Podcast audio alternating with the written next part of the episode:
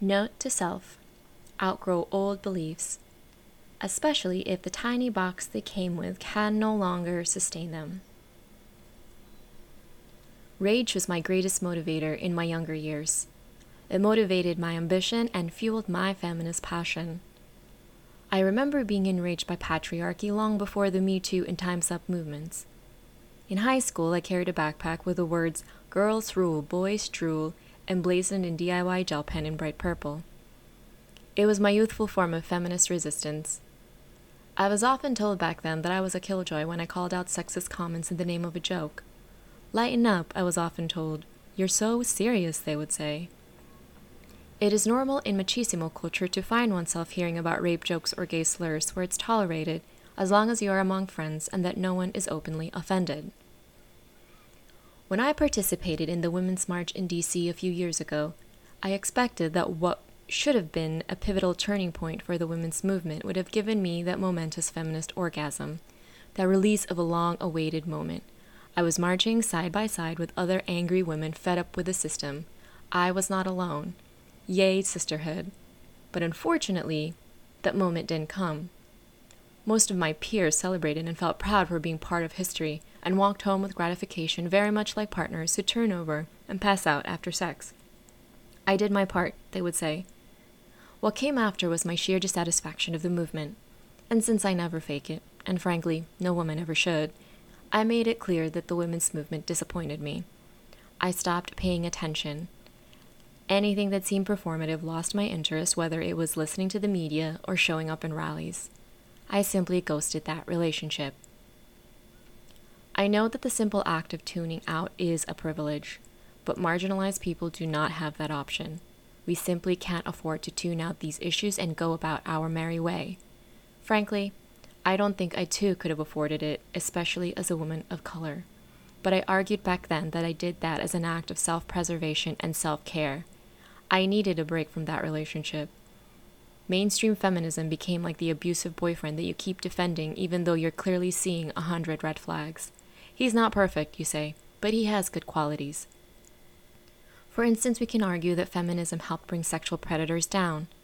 Feminism also shed light on the wage gap, and feminism is the reason why we now have more female leaders.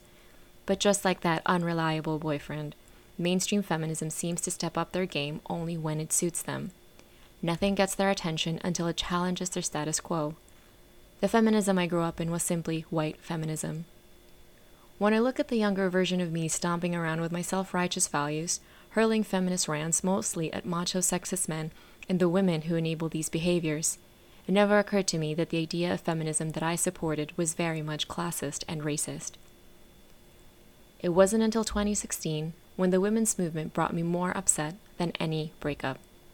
I learned that the men in my life may break my heart, but women in the women's movement broke my spirit. And a broken spirit, I learned, is that much harder to mend than any broken heart.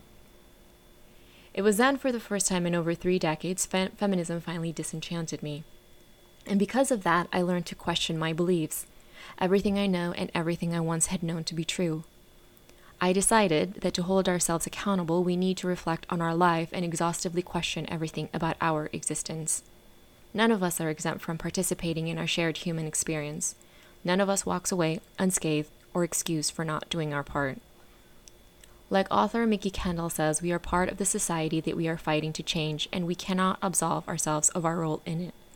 If you haven't read Hood Feminism Notes from the Women That a Movement Forgot, read it now. She will turn your world upside down.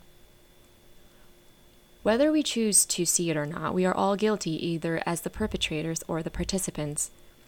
We need to question everything about ourselves, from the things we own to the values we hold. Where do they come from? Who has influenced our beliefs? Are any of these at the expense of another human being? And is it possible that what we be- believe to be right and true our whole life could have been a lie? Because social oppression takes so many forms and the most insidious are the ones that have been embedded within the fabrics of our society as normative. I know it's easy to feel disheartened these days, and it's also easy to feel helpless when we don't know what to do. But a key thing that we're all undervaluing is our individual agency, being part of the collective whole. Our personal responsibility at this time is to take action on the very things that we can actually control. our daily actions, the decisions we make, the investments we take, the businesses we support. Waking up each day making conscious decisions that hopefully are not at the expense of another human being.